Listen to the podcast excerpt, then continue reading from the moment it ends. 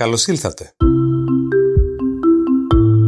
Είμαι ο Βασίλης Κοστούλας και είναι το MoneyPod.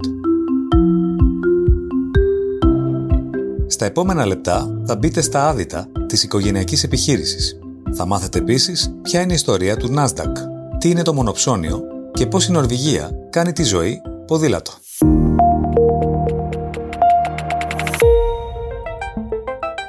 Ποιο είναι το πλεονέκτημα και ποια τα ευάλωτα σημεία μιας οικογενειακής επιχείρησης; Τι να προσέξει κανείς την ώρα της διαδοχής; Και τι βάση έχει η φήμη της τρίτης γενιάς; Το MoneyPod φιλοξενεί τη Διευθύντρια Συμβουλευτικών Υπηρεσιών της KPMG για τις οικογενειακές επιχειρήσεις, Κατερίνα Πολυζόη, καθώς και τον Αντιπρόεδρο της KPMG, Βαγγέλη Αποστολάκη. Χαίρετε κυρία Πολυζόη, χαίρετε κυρία Αποστολάκη. Χαίρετε και από εμάς. Καταρχάς κυρία Αποστολάκη, ποια επιχείρηση ορίζουμε ως οικογενειακή; Κοιτάξτε, υπάρχουν πάρα πολλοί ορισμοί διεθνώς. Εμείς έτσι έχουμε επιλέξει έναν ορισμό, ο οποίος νομίζουμε είναι απλός, κατανοητός και ευθαπή, για να μπορούμε να βρεθούμε όλοι έτσι στο ίδιο υποσχήματος και να καταλάβουμε περί τίνος πρόκειται. Πώς το ορίζουμε εμείς, το οποίο παρένθεση έχει μια καλή αποδοχή από τον κόσμο, γιατί αρκετοί από αυτούς θα δείτε ότι μπορούν να ταυτιστούν αυτόν τον ορισμό. Λέμε λοιπόν ότι μια οικογενειακή επιχείρηση είναι μια μικρομεσαία ή και μεγάλη επιχείρηση που ανήκει ή ελέγχεται από μια οικογένεια όπου έχουμε τουλάχιστον ένα μέλος της να είναι η διοίκηση ή στη διακυβέρνηση, να εμπλέκεται δηλαδή με αυτό και βέβαια η οικογένεια να έχει μια έτσι επιθυμία και μια δέσμευση ισχυρή όμως να διονυστεί η επιχείρηση στις επόμενες γενιές. Άρα με αυτό το πλαίσιο βλέπετε ότι πέφτουν πάρα πολλές επιχειρήσεις κάτω από αυτόν τον ορισμό και μπορούν να ταυτιστούν. Επομένως, η οικογενειακή επιχείρηση δεν σημαίνει απαραίτητα και μικρή επιχείρηση, έτσι, να το διευκρινίσουμε αυτό. Εγώ θα έλεγα το αντίθετο και για τους σκοπούς της δουλειάς που κάνουμε εμείς και τη προσοχή που έχουμε δώσει σε αυτό το πολύ μεγάλο group, σημαίνει ιδιαίτερα τι μεσαίε και τις πολύ μεγάλες επιχειρήσεις. Για τους σκοπούς με τη συζήτησή μας, οι μικρές επιχειρήσεις συνήθως που στην Ελλάδα είναι πάρα πολλές, παλεύουν έτσι με την καθημερινότητα και πολύ συχνά έσω την επιβίωσή τους. Και νομίζω ότι δεν είναι σε προτεραιότητα τα θέματα που εμείς καταπιανόμαστε, που αφορούν την οργάνωσή τους, που αφορούν την διακυβέρνησή τους, που αφορούν τον τρόπο το οποίο παίρνουν αποφάσεις ή διαμοιράζουν την περιουσία τους κ.ο.κ. Αλλά στο ερώτημά σας είναι και οι πολύ μικρές, αυτές που καμιά φορά στην Αμερική ονομάζουν The Papa and Mama Business, και οι πάρα πολύ μεγάλες, ακόμα και οι συγμένες. Σε σύγκριση με τον Ευρωπαϊκό Μέσο Όρο, στην Ελλάδα έχουμε λιγότερες ή περισσότερες οικογενειακές επιχειρήσεις στο δείγμα; Δεν έχω υπόψη μου κάποια επίσημα στοιχεία, μπορεί και να υπάρχει. Απλώς πιστεύω ότι στην Ελλάδα, λόγω της φύσεως των επιχειρήσεων γενικά και εδώ των οικογενειακών, θα πρέπει να κινούνται στα ανώτατα όρια των ευρωπαϊκών μεσονόρων που τα έχουν. Και να πούμε έτσι μερικά χαρακτηριστικά. Στην Ευρώπη, οι οικογενειακέ επιχειρήσεις αποτελούν το 65 90% της επιχειρηματικής δραστηριότητας μιας χώρας. Το εύρος είναι μεγάλο, ανάλογα με το ποια χώρα μελετάς. Άρα γι' αυτό λέω ότι μια χώρα στην Ελλάδα θεωρώ ότι είναι στο ανώτατο άκρο, δηλαδή γύρω στο 90%. Να σκεφτείτε ότι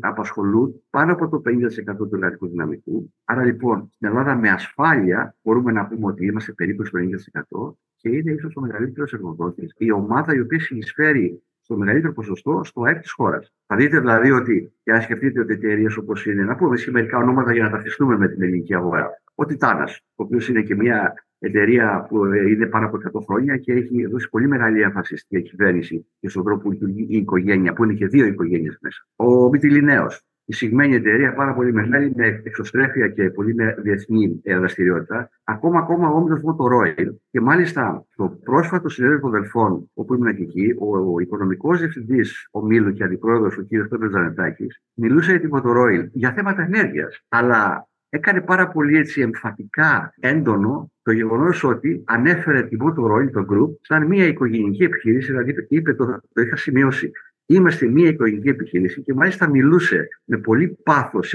και θέρμη για το όραμα και τις αξίες της οικογένειας, οι οποίες διαπερνούν και καθορίζουν τον τρόπο λειτουργίας της επιχείρησης. Άρα, έχω πάει στο άλλο άκρο των μεγάλων επιχειρήσεων και από εκεί μετά ακολουθούν όλες και όσες μικρότερες θέλετε. Είμαι βέβαιος ότι μια οικογενειακή επιχείρηση εξορισμού έχει τα καλά και τα κακά της. Να ξεκινήσουμε με τα πλέον εκτήματα. Βεβαίως. Αλλά αν μου επιτρέπετε μόνο το σεβασμό, να μην το πούμε καλά και κακά, αλλά το πούμε χαρακτηριστικά. Με θετικό και αρνητικό πρόσημο. Θετικό και αρνητικό πρόσημο. Αλλά πάλι να κάνω μια δική μου διευκρίνηση. Το εάν το πρόσημο από την αξιοποίηση ή μη αξιοποίηση ενός χαρακτηριστικού είναι θετικό ή αρνητικό, πολλές φορές πηγάζει από τον τρόπο με τον οποίο θα το αναγνωρίσει μια επιχείρηση και θα το εκμεταλλευτεί ή όχι. Ε, έτσι, άρα, δεν θέλω να πω συν και πλήν καλά-κακά, γιατί οι περισσότεροι ταυτίζονται με τα καλά και ξεχνούν τα κακά. Το χαρακτηριστικά και ο τρόπος ο οποίος επηρεάζουν μια επιχείρηση, εμάς μας ταιριάζει καλύτερα για να μπορούμε να βγάλουμε μια άκρη. Πρώτα απ' όλα, ο σημαντικότερος και διαφοροποιός παράγοντας είναι η οικογένεια. Και είναι αυτός ο παράγοντας που δεν υπάρχει στις άλλες, στις άλλες, δηλαδή μη οικογενειακές επιχειρήσεις, γιατί οι άλλες τι έχουν, έχουν ενδεχομένως μετόχους και ένα management. Ενώ οι οικογενειακές επιχειρήσεις έχουν μετόχους, που μπορεί να είναι από την οικογένεια ή συνήθως από εκεί είναι, έχουν το management, μπορεί να είναι από την οικογένεια αλλά και εκτός ε, οικογένειας, και έχουν την οικογένεια αυτή καθ' αυτή. Μπορεί να είναι ιδιοκτήτες, μπορεί να εργάζονται, αλλά μπορεί και όχι. Ή μπορεί να είναι ενδυνάμοι ιδιοκτήτες, είναι οι γενιές που έρχονται, και αδυνάμει managers. Άρα λοιπόν η οικογένεια είναι το πρώτο και σημαντικότερο χαρακτηριστικό που διαφοροποιεί τις επιχειρήσεις και να δούμε τώρα κάποια χαρακτηριστικά που θα δείτε ότι η μη κατανόηση και αναγνώρισή τους από τις επιχειρήσεις μπορεί να βάλει το αρνητικό πρόσημο. Για μας, ένα πάρα πολύ σημαντικό χαρακτηριστικό που τις διαφοροποιεί είναι το όραμα και η κουλτούρα η οποία βασίζεται στις μοναδικές αξίες της οικογένειας. Έκανε και μια αναφορά προηγουμένως τον κύριο Ζανετάκη. Οι επιχειρήσεις οι οικογενειακές έχει αποδειχθεί ότι έχουν μια μακροπρόθεσμη οπτική. Πολύ απλά και πολλές φορές λέμε ότι ενώ οι επιχειρήσεις οι κλασικές μετρούν τα αποτελέσματά τους ξέρω, σε τρίμηνα, εξάμηνα και έτη, οι οικογενειακές επιχειρήσεις μετρούν τα αποτελέσματά τους σε γενιές. Γιατί το πρώτο τους μέλημα είναι, αν θυμάστε τον ορισμό, ότι επιθυμούν να διονυστεί η ιδιοκτησία της επιχείρησης σε επόμενες γενιές. Έχουν μία σχέση με τη χρηματοδότηση που εμείς το ονομάζουμε υπομονετικό κεφάλαιο. Δηλαδή, δεν βιάζονται να πάρουν τα κέρδη από την επιχείρηση για τον προηγούμενο λόγο, επειδή θα περάσει από γενιά σε γενιά και πολλές φορές βλέπετε ότι ιδιαίτερα στις δύσκολες στιγμές θα βάλουν το χέρι στην τσέπη, δηλαδή θα στηριχθούν μερίσματα για να χρηματοδοτήσουν δραστηριότητες τη επιχειρήσεις που άλλες επιχειρήσεις μπορεί να μην το κάνουν, γιατί το να βάλει το χέρι στην τσέπη σημαίνει δεν θα πάρει πόνου ο CEO, το Ιδιωτικό Συμβούλιο και το καθεξής. Έχουν μια ευελιξία και μια ταχύτητα στη λήψη αποφάσεων, γιατί έχουν απογυμνωθεί από τις δυσχόρε γραφειοκρατικές και χρονοβόρες διαδικασίες που μπορεί να έχει μια άλλη επιχείρηση. Και βέβαια, ίσως το σημαντικότερο που μπορούμε να πούμε είναι ότι ταυτίζονται πολλές φορές η οικογένεια με την επιχείρηση. Και το χαρακτηριστικό παράδειγμα για να το κάνουμε έτσι ορατό, όπω λένε ας πούμε, στη σύγχρονη τώρα λίγο, να το κάνω εικόνα, πολλές επιχειρήσεις έχουν το όνομα της οικογένειας. Αναφέρετε χαρακτηριστικά τα οποία είναι σχετικό κατά πόσο είναι θετικά ή αρνητικά κάθε φορά. Έτσι ακριβώς. Ακούστε με τώρα να δούμε, επειδή είπατε τη λέξη μειονεκτήματα, να το παραφράσω τώρα και να πω ποια είναι τα συνήθι προβλήματα που θα μπορούσε να διαχειριστεί μια οικογένεια, όχι τόσο καλά για διάφορους λόγους, που μπορεί να καταλήξουν σε μειονεκτήματα. Ποια μπορεί να είναι αυτά; Ένα ε, σίγουρο και ξεκάθαρο κομμάτι που το βλέπουμε παντού είναι τα θέματα διαδοχής. Επειδή, όπως είπαμε, η επιχείρηση θα περάσει από γενιά σε γενιά, κάποια στιγμή η κρατούσα γενιά θα πρέπει να αφήσει τα ενία να τα πάρει η επόμενη. Θα πάμε σε αυτό πιο μετά, λίγο πιο αναλυτικά. Ναι. Βεβαίως. Αλλά λέω είναι ένα πολύ σημαντικό κομμάτι που αν δεν το διαχειριστεί σωστά μπορεί να είναι μειονέκτημα. Αν το διαχειριστεί σωστά μπορεί να είναι και πλεονέκτημα. Ε, έχουμε ας πούμε θέματα ανεποτισμού. Όπου επειδή σε λένε αποστολάκι, ας πούμε, έχεις μια ταμπέλα έξω από ένα γραφείο no matter what. Έχουμε καμιά φορά απώλεια ενδιαφέροντος από τις επόμενες γενιές και παραπονιούνται οι παλιότεροι ότι το γιος μου, το παιδί μου, η κόρη μου, είναι άλλη γενιά, δεν ενδιαφέρεται, θα κάνουν τα δικά τους και ούτω καθεξής. Έχουμε συγκρούσεις, οι οποίες συγκρούσεις είναι δύσκολες γιατί εμπλέκονται το επιχειρηματικό με το οικογενειακό και μπορεί να είναι μειονέκτημα εάν είναι στήρες. Εμείς πολλές φορές υποστηρίζουμε ότι οι συγκρούσεις πολύ συχνά θα μπορούσαν να έχουν ένα θετικό πρόσημο, γιατί είναι μια περιοχή όπου βράζουν τα προβλήματα, ανταλλάσσουν οι απόψεις και παράγονται λύσεις. Ένα άλλο πρόβλημα που είπαμε για τη χρηματοδότηση ιδιαίτερα στις μικρότερες επιχειρήσει, μπορεί να έχουν δυσκολία να βρουν πόρους. Δηλαδή να ικανοποιήσουν τα αναπτυξιακά τους πλάνα και η τσέπη της οικογένειας μπορεί να είναι λίγο ρηχή. Άλλες βέβαια όχι. Εξαρτάται πόσο καλά στην η επιχείρηση και πόσο θα σε αναγνωρίσουν οι ενδυνάμοι χρηματοδότες ότι αξίζει να βάλουν τα λεφτά τους και να πάρουν τα ρίσκα. Έχουν καμιά φορά αδυναμία προσαρμογής στις εξελίξεις του κλάδου ή της αγοράς που δραστηριοποιούνται, γιατί μπορεί να μην έχουν το βάθος να δουν τόσο πολύ μπροστά και να κάνουν τις αναλύσεις οι οποίες χρειάζονται για να βρεθούν μπροστά από τις εξελίξεις. Και βέβαια να σταματήσω εδώ, έχουν πολλές απρόβλεπτες προκλήσεις, οι οποίες πηγάζουν και από την οικογένεια. Παράδειγμα, ένας θάνατος. Ένας θάνατος π.χ. του ιδιοκτήτη, του πατριάρχη ή και κάποιος μέλος της οικογένειας, το οποίο μπορεί να αναστατώσει την οικογένεια, αλλά και την επιχείρηση. Διαζύγια. Ή ακόμα, ακόμα και γεννήσεις νέων παιδιών που κάποια στιγμή έρχονται στο προσκήνιο και ξαφνικά η οικογένεια μεγαλώνει πάρα πολύ όπου πρέπει να τεθεί ένα πλαίσιο με το οποίο θα λαμβάνονται αποφάσεις και θα διαχειρίζονται τα προβλήματα. Οικογενειακοί Άρα, λόγοι που εκ του αποτελέσματος παρεμβαίνουν και στη λειτουργία της εταιρείας. Πάρα πολύ σωστά. Άρα βλέπετε ότι αυτά είναι χαρακτηριστικά που όμως έχουν μεγάλο και υψηλό κίνδυνο εάν κανείς τα αμελήσει, που τα βάλει κατά το χαλί δηλαδή, ή αν δεν τους δώσει την απαιτούμενη προσοχή, να μπουν στην κατηγορία των μειονεκτημάτων. Κατανοητό. Κυρία Πολυζώη, τι μηχανισμούς θα λέγατε ότι χρειάζεται μια οικογενειακή επιχείρηση προκειμένου να ξεπερνά τις όποιες δομικές αδυναμίες της ακριβώς ως οικογενειακής επιχείρησης; Διότι και αυτό που ανέφερε ο κ. Αποστολάκης πριν α, για την ευελιξία μιας οικογενειακής επιχείρησης σε σχέση με, τις, α, με τη γραφειοκρατία, ενδεχομένως υπό συνθήκες να είναι και κάτι αρνητικό, διότι οι διαδικασίες καμιά φορά είναι ωφέλιμες και κάτι παραπάνω από αυτές, αν όχι απαραίτητες δηλαδή. Βεβαίως. Ανέφερε προηγουμένως ο Βαγγέλης Αποστολάκης για τις προκλήσεις, για τα προβλήματα που καλούνται να διαχειριστούν οι οικογενειακές επιχειρήσεις και όπως πολύ σωστά το είπατε και εσείς, τα οικογενειακά θέματα που επηρεάζουν τη λειτουργία της επιχείρησης. Άρα λοιπόν, σε αυτό το σημείο θα τονίζαμε ότι αυτό που χρειάζεται μια οικογενειακή επιχείρηση είναι να προβλεφθούν εκείνες οι κατάλληλες δομές διακυβέρνησης που θα βοηθήσουν την οικογένεια να διαχειριστεί τις προκλήσεις και τα προβλήματα με επιτυχία. Αναφέρομαι δηλαδή στις δομές εταιρικής και οικογενειακής διακυβέρνησης. Τώρα, η εταιρική διακυβέρνηση ως έννοια είναι πιο εξοικειωμένος ο κόσμος. Τα τελευταία χρόνια έχει γίνει και πάρα πολλή συζήτηση γύρω από το σημαντικότατο ρόλο του Διοικητικού Συμβουλίου. Οπότε θα επιτρέψετε να εστιάσω λίγο στα θέματα οικογενειακής διακυβέρνησης, που είναι μια έννοια που δεν είναι τόσο σαφή σε όλους, αλλά είναι εξαιρετικά σημαντική για τις οικογενειακές επιχειρήσεις. Και μάλιστα είναι το σημείο αφετηρίας. Το σημείο λοιπόν αφετηρίας θα λέγαμε ότι είναι η οικογένεια να διαμορφώσει και να υιοθετήσει ένα εργαλείο διακυβέρνησης που το λέμε οικογενειακό καταστατικό. Τι είναι αυτό με απλά λόγια, είναι ένα ηθικό συμβόλαιο της οικογένειας, είναι ένα κείμενο το οποίο καταγράφει τους κανόνες που η οικογένεια αποφασίζει συνενετικά να ισχύσουν και οι οποίοι θα καθορίσουν τον τρόπο που θέλει να λελεπιδρά με την επιχείρηση, πώς συζητά, πώς λαμβάνει αποφάσεις. Είναι ένα κείμενο που καταρχάς απαντά στο βασικό ερώτημα.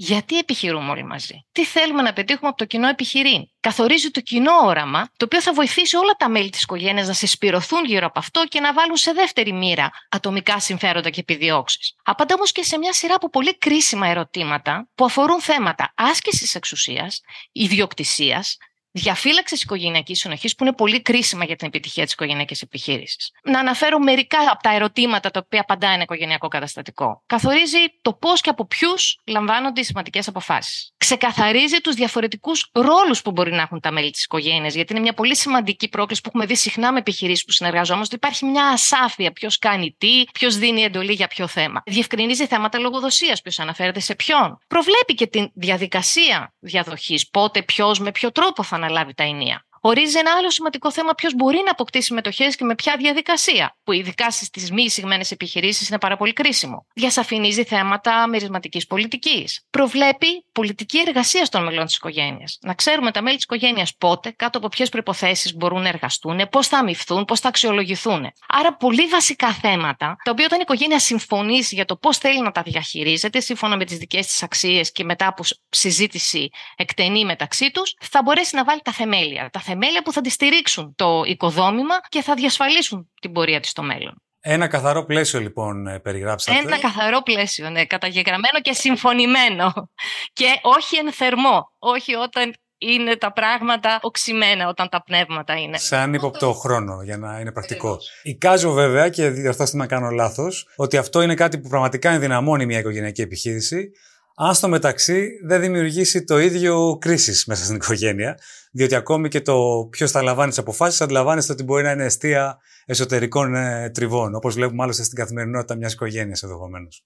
Η άσκηση εξουσίας είναι πάντα ένα καυτό θέμα. Αν όμως έχουμε κάτι και το έχουμε συζητήσει όταν δεν είναι τόσο καυτό, θα βρούμε τον τρόπο να ξέρουμε πώς θα το διαχειριστούμε όταν θα προκύψει και θα μας απασχολήσει πολύ έντονα. Μπαίνει λοιπόν στα πράγματα ο γιος ή η κόρη του επιχειρηματία. Συνήθως η νέα γενιά έχει τις δικές της αντιλήψεις για τη στρατηγική της εταιρείας. Ε, σε εκείνο το σημείο είναι σύνηθες να υπάρχουν τριβές. Τι θα συμβουλεύαμε εδώ, αφενός τον γιο ή την κόρη, αφετέρου τον πατέρα ή τη μητέρα που τρέχει την εταιρεία; Πράγματι, συμβαίνει συχνά και είναι φυσιολογικό να υπάρχουν διαφορετικές αντιλήψεις. Ο καθένας έχει τη δική του προσωπικότητα, έχει τις δικές του απόψεις, έχει μεγαλώσει σε διαφορετικά περιβάλλοντα, έχει διαφορετική εκπαίδευση, διαφορετικά βιώματα. Το σημαντικό νομίζω να συνδυάσεις τα δυνατά σημεία κάθε πλευράς. Και αυτό το έδειξαν και πολλές έρευνες κατά τη διάρκεια της πανδημίας, όπου η νέα γενιά, επειδή αναφυσβήτητα είναι περισσότερο εξοικειωμένη με την τεχνολογία, συνέβαλε για παράδειγμα αποφασιστικά στην αξιοποίηση νέων τεχνολογιών και στην προσαρμογή του μοντέλου λειτουργίας της επιχείρησης στα νέα δεδομένα που προέκυψαν με την πανδημία. Ήταν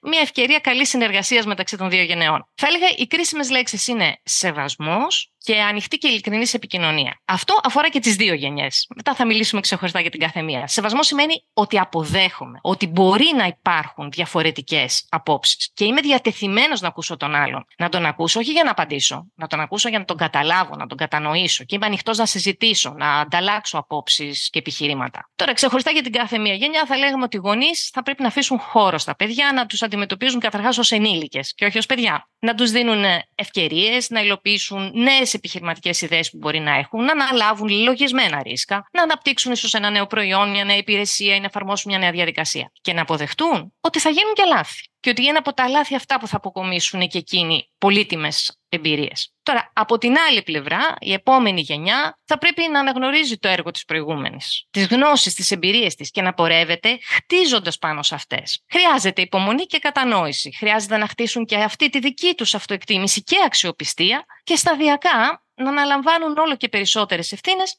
μέχρι να πάρουν και το τιμόνι στα δικά τους χέρια. Σεβασμός και χώρος. Ε, εγώ αυτά κρατάω από αυτά που άκουσα.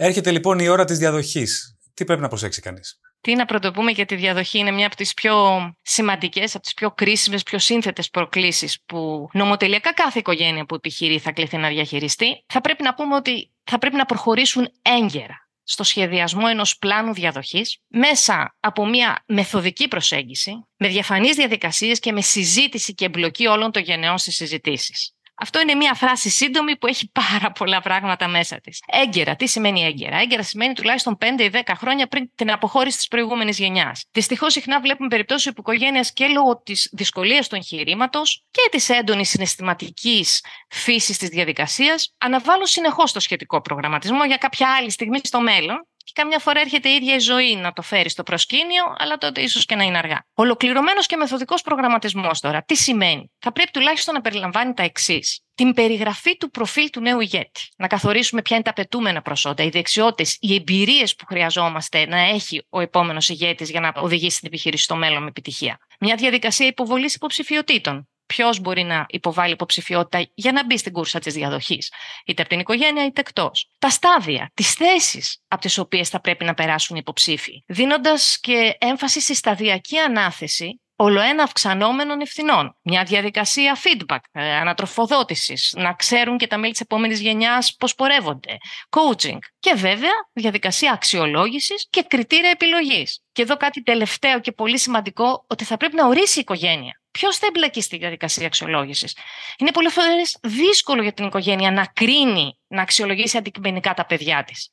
Και ίσως εκεί χρειάζεται εμπλοκή ή κάποιου συμβούλου, είτε αν έχουν κάποια στελέχη της επιχείρησης κοντά στην οικογένεια, κάποια ανεξάρτητα μέλη του Διοικητικού Συμβουλίου ή κάποιου εξωτερικού τρίτου εξειδικευμένου συμβούλου που θα τους βοηθήσει στη διαδικασία. Κύριε Αποστολάκη, αν πάρουμε τώρα το σενάριο μιας προσφοράς για εξαγορά της εταιρείας από έναν επενδυτή, έχουμε να παρατηρήσουμε κάτι ιδιαίτερο στην περίπτωση της οικογενειακής επιχείρησης. Βέβαια. Βλέπω βέβαια ότι πιάνουμε πάρα πολύ ωραία και επίκαιρα θέματα, θέματα διαδοχής. Και εγώ έτσι αισθάνομαι. Στρατηγικής. Δηλαδή, αυτά μπορούμε να μιλάμε πάρα πολύ χρόνο και μπορούμε να δώσουμε πάρα πολύ βάθος, γιατί είναι εξαιρετικά σημαντικά. Και ερχόμαστε τώρα στο τρίτο σημαντικό, ακριβώς αυτό. Ένας επενδυτής, λοιπόν, ο οποίος θέλει να αγοράσει μια οικογενειακή επιχείρηση. Αρχικά θα πρέπει να καταλάβουμε λίγο αν αυτός ο επενδυτής έρχεται από μόνος του, δηλαδή ξαφνικά μια ωραία πρωί η οικογένεια δέχεται ένα χτύπημα στην πόρτα και λέει Ποτά δεν ενδιαφέρεται, ή αν αυτό το έχει προκαλέσει η οικογένεια. Και ξέρετε, μπορεί να το προκαλέσει με διάφορους τρόπους, είτε επίσημους είτε ανεπίσημους. Τι θέλω να πω με αυτό, έχει πάρα πολύ μεγάλη σημασία η ετοιμότητα της οικογένειας για μια τέτοια πρόταση ή πρόκληση. Αν λοιπόν είναι κάπως έτοιμη, τα πράγματα είναι διαφορετικά. Αν δεν είναι έτοιμη και δεχθεί μια τέτοια πρόταση, σε πάει σε άλλα μονοπάτια σκέψης. Και τι θέλω να πω. Τα πρώτα πράγματα που θα σκεφτεί κάποιος είναι γιατί κάποιος θα μας στέλνει,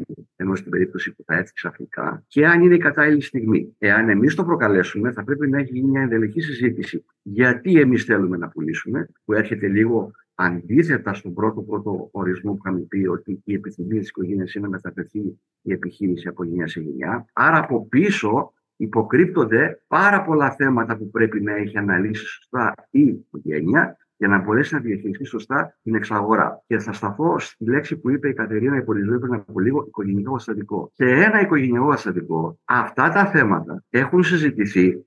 Μπορούν να έχουν αποσαφινιστεί. Ναι, και η οικογένεια έχει αποφασίσει πώς θα τα χειριστεί όταν το θέμα δεν είναι αντεπόρτας. Γιατί όταν το θέμα σου χτυπήσει την πόρτα, υπάρχει ας πούμε, διαφορετικά συμφέροντα και επιθυμίες μελών της οικογένειας που μπορεί να δημιουργήσουν σύγχυση και κακή λήψη απόφασης. Εάν το θέμα το συζητάμε π.χ. σήμερα, που δεν έχουμε καμία διάθεση να πουλήσουμε, ούτε και μας τυπάει κανείς την πόρτα, αλλά λέμε σε περίπτωση που είτε το ένα είτε το άλλο, δηλαδή θέλουμε να πουλήσουμε από μόνοι μας ή από απόκληση, τι θα κάνουμε, πώς θα το διαχειριστούμε, θα το πουλήσουμε όλο, ποιος θα πουλήσει πρώτος, σε τι τιμή θα πουλήσουμε, με την έννοια ότι αν είναι εισηγμένη, έχω ένα, μια τιμή που βγαίνει από το ταμπλό. Αν δεν είναι εισηγμένη, έχω την τιμή που έχω στο μυαλό μου, που μπορεί να εμπεριέχει μέσα ένα κάρο ποιοτικά χαρακτηριστικά όπως είναι η, οικογένεια που έχει ο παππούς μου και την πήρε ο πατέρας μου και για μένα, ας πούμε, είναι ό,τι πιο πολυθυμότερο και πιο ακριβό υπάρχει. Όμως ο επενδυτής τι βλέπει, μια επιχειρηματική δραστηριότητα που ενδεχομένως συμπληρώνει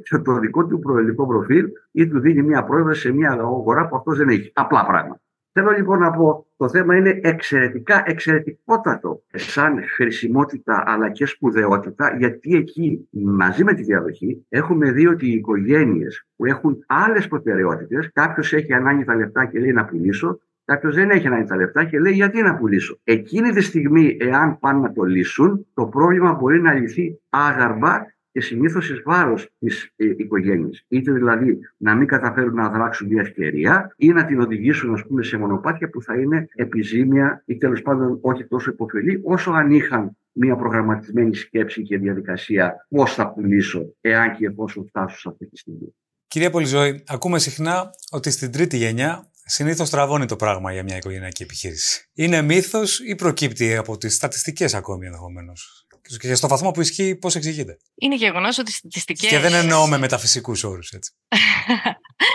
είναι γεγονός ότι οι στατιστικές γύρω από τη διαδοχή και την τρίτη γενιά έχουν λάβει μυθικές διαστάσεις. Σε διαφορετικούς λαούς, κουλτούρες υπάρχουν αποφθέγματα, παραπλήσια, ότι η πρώτη γενιά δημιουργεί, η δεύτερη συντηρεί, η τρίτη καταστρέφει. Επειδή όλοι όμως αναφέρονται στις οικογενειακές επιχειρήσει, Αξίζει το σημείο αυτό να αναρωτηθούμε. Τι άραγε ισχύει στις μη οικογενειακές επιχειρήσεις, Ποιες είναι εκεί οι στατιστικές βιωσιμότητας; Να αναφέρουμε σύντομα λοιπόν ότι το 50-60% των νέων επιχειρηματικών εγχειρημάτων αποτυγχάνει τα πρώτα πέντε χρόνια. Και το ποσοστό αυτό ανέρχεται σε 75% τα πρώτα δέκα χρόνια. Στην εκατονταετή επέτειο του Dow Jones το 1996, μόνο μία επιχείρηση είχε παραμείνει στο δίχτυ από τις 30 αρχικές. Ήταν η General Electric, η οποία έφυγε μάλιστα μετά το 2018. Και ο μέσος ο χρόνος ζωής των επιχειρήσεων του δίχτυ SP 500 είναι 25 χρόνια. Άρα δεν είναι και άσχημα τα επιτεύγματα των οικογενειακών επιχειρήσεων γιατί το επιχειρήν γενικό, είτε οικογενειακό είτε μη οικογενειακό, είναι και πολύπλοκο και δύσκολο. Τώρα, αυτό που αξίζει να επισημάνουμε, ειδικά και να κρατήσουμε για τις οικογενειακές επιχειρήσεις. Οι οικογενειακές επιχειρήσεις δεν είναι ομοιογενείς. Δεν εντάσσονται όλες στην ίδια κατηγορία. Υπάρχουν εκείνες που διατηρούν το επιχειρηματικό πνεύμα από γενιά σε γενιά, που ξεπερνούν κρίσεις, που αναπροσαρμόζουν το επιχειρηματικό τους μοντέλο, συνεχίζουν να αναπτύσσουν και να διαπρέπουν και επιδεικνύουν αξιομνημόνευτη ανθεκτικότητα. Υπάρχουν βέβαια και οι άλλες που δεν καταφέρουν να διαχειριστούν με επιτυχία τις προκλήσεις που προαναφέραμε, νομίζω το είπαμε εκτενώς, δεν αντιλαμβάνονται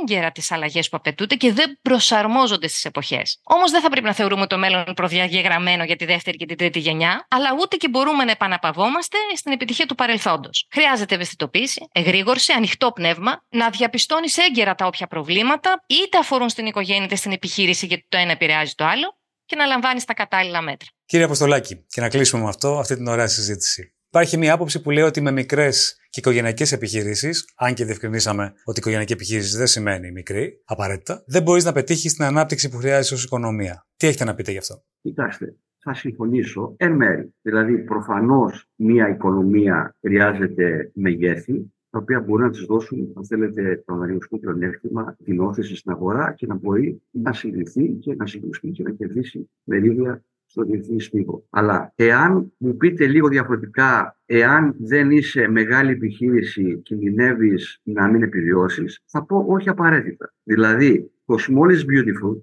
Ισχύει και εδώ, ιδιαίτερα όμως όταν συμβαίνουν δύο-τρία πράγματα. Ποια είναι αυτά; Να έχεις ένα νης κομμάτι, δηλαδή να κάνεις κάτι το οποίο είναι πολύ συγκεκριμένο το κάνεις πάρα πολύ καλά, κάνεις μόνο αυτό, είσαι μικρός, αλλά μπορείς να κάνεις σημαντική διείσδυση στις αγορές εξαιτίας των χαρακτηριστικών και να πετύχεις και πάρα πολύ καλές τιμές. Άρα λοιπόν, αν είσαι νης, αν είσαι ένα καλό RD, αν παράγεις, και έχουμε παραδείγματα στην Ελλάδα πολύ μικρών εταιριών, οι οποίες δεν τις ξέρουμε κιόλας, διότι δεν μπαίνουν στο ραντάρ π.χ. των δημοσιογράφων, διότι δεν προσφέρουν ένα σημαντικό ποσοστό στο ΑΕΠ. Αλλά αν δούμε το μικρό κοσμό τους, είναι εξαιρετικά επιτυχημένοι στο παγκόσμιο στερέωμα, γιατί κάνουν κάτι που είναι πολύ σημαντικό, πολύ εξηγευμένο και αναγνωρίζεται από παντού. Αν λοιπόν έχεις αυτό, βεβαίως μπορείς να είσαι μικρός, να επιτύχεις και να έχεις ένα μακρό βίο, επιχειρηματικό βίο. Εάν όμως θέλεις να μπεις, ας πούμε, σε μια αγορά που είναι μα, δηλαδή παντού είναι όλοι, εάν δεν μπορέσεις είτε να κάνεις συνέργειες, είτε να συγχωνευτείς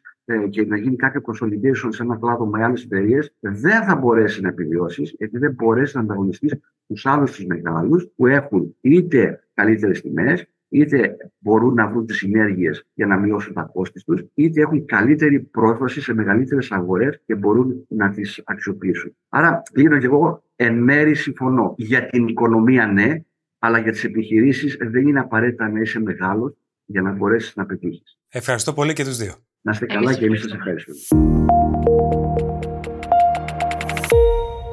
Ιστορία.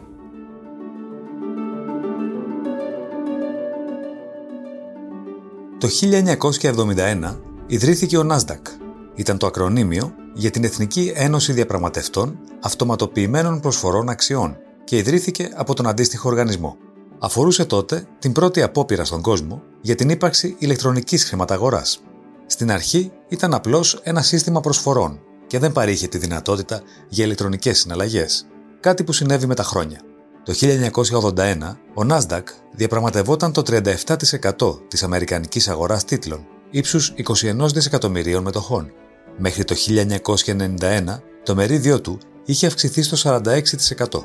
Το 1992, ενώθηκε με το χρηματιστήριο του Λονδίνου για να σχηματίσει την πρώτη διυπηρωτική σύνδεση κεφαλαίων Το 1998 έγινε το πρώτο χρηματιστήριο στις Ηνωμένες Πολιτείες που εκτελούσε διαπραγματεύσεις μέσω διαδικτύου με το σύνθημα «Η χρηματιστηριακή αγορά των επόμενων 100 χρόνων». Ο Nasdaq εδρεύει στη Νέα Υόρκη και είναι σήμερα η πιο ενεργή χρηματαγορά σε όγκο. Η τεχνολογία του χρησιμοποιείται από 100 χρηματιστήρια σε 50 χώρες. Σημείωση. Σύμφωνα με δημοσκόπηση της Gallup, έχει επενδύσει στην Αμερικανική χρηματαγορά, είτε μέσω μετοχών, είτε μέσω αμοιβαίων κεφαλαίων ή συνταξιοδοτικών λογαριασμών, σχεδόν το 60% των ενήλικων πολιτών στις Ηνωμένες Πολιτείες. Τι είναι το μονοψώνιο; Όταν υπάρχει μόνο ένας αγοραστής. Όπως στο μονοπόλιο, έτσι και στο μονοψώνιο, οι συνθήκες αγοράς είναι ημιτελείς. Όταν κάποιος είναι ο μοναδικός αγοραστής, έχει το πλεονέκτημα να ασκεί καθοδικές πιέσεις στα επίπεδα των τιμών. Αυτό μπορεί να έχει διάφορες εκφάνσεις. Για παράδειγμα, όταν μια εταιρεία σε μια απομονωμένη πόλη είναι ο μοναδικός αγοραστής εργασίας, τότε είναι σε θέση να πληρώνει χαμηλότερους μισθούς από ό,τι θα πλήρωνε σε μια άλλη αγορά με ενισχυμένο ανταγωνισμό. Οι περιπτώσεις απόλυτου μονοψωνίου είναι στην πράξη σπάνιες. Εντοπίζονται όμως στοιχεία μονοψωνίου σε περιπτώσεις με πολλούς πολιτές και λίγους αγοραστές. Το ήξερες; Η Νορβηγία δημιούργησε τη μεγαλύτερη ποδηλατική σύραγγα στην Ευρώπη. Το τούνελ του Φίλινγκσταλ διασχίζει ένα βουνό 6 χιλιόμετρα νότια της πόλης Μπέργεν. Εκτείνεται σε 3 χιλιόμετρα, τα οποία διασχίζει κανείς σε 10 λεπτά με ποδήλατο ή σε 40 λεπτά με τα πόδια. Το έργο εντάσσεται στην προσπάθεια της Νορβηγίας να δώσει κίνητρο στους κατοίκους της να επιλέγουν ήπια μέσα για τις μετακινήσεις τους. Θεωρείται άλλωστε ότι το ποδηλατικό αυτό τούνελ θα μειώσει το κυκλοφοριακό της περιοχής. Η Ουλτρέχτη της Ολλανδίας, το Μούνστερ της Γερμανίας και η Αμβέρσα του Βελγίου είναι οι πιο φιλικές πόλεις της Ευρώπης στο ποδήλατο.